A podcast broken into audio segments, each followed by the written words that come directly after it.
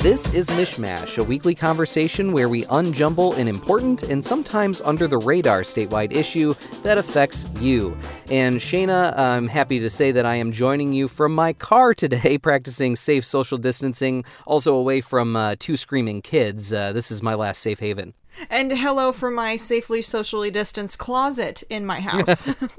there you go. So, uh, we are obviously living in extremely uncertain times. Of course, health issues are the most important thing we should be focusing on right now. But of course, this is going to have a massive and catastrophic impact on the economy. And of course, when it comes to businesses, it's those small businesses that are so vulnerable right now. Absolutely. And this is something that I've really been kind of keeping an eye on, particularly in the city of Holland. And what's going on in Holland is not only are small businesses in that area having to battle with trying to stay open and stay afloat throughout this COVID 19 pandemic, but they also have had one of their biggest moneymakers canceled. The Tulip Time Festival was canceled a few weeks ago.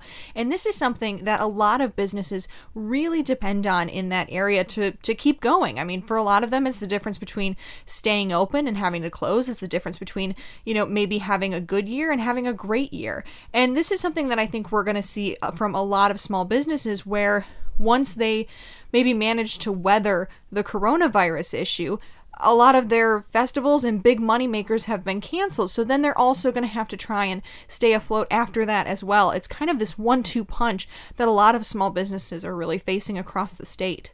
So, although this is the struggle, there are also the helpers out there, as Mr. Rogers would say. There are a lot of people looking at ways that they can help small businesses through this time. Uh, recently on WDET, we spoke with Ned Staebler, the president and CEO of Techtown Detroit, which is raising $250,000 to help local businesses through this crisis.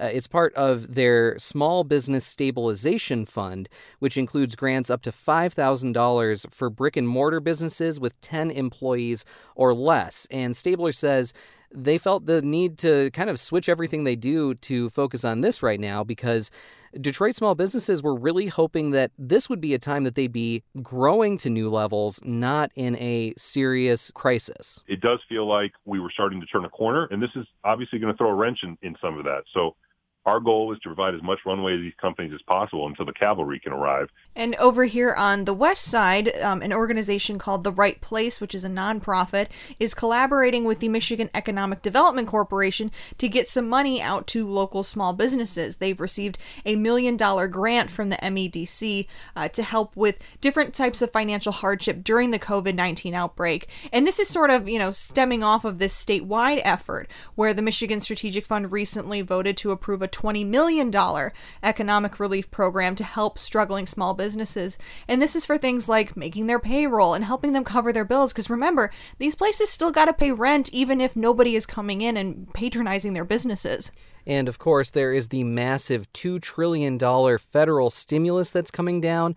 What the end result of that will be for small businesses has yet to play out. There's a lot of help, but there's also a long way to go to try to get these businesses back on track.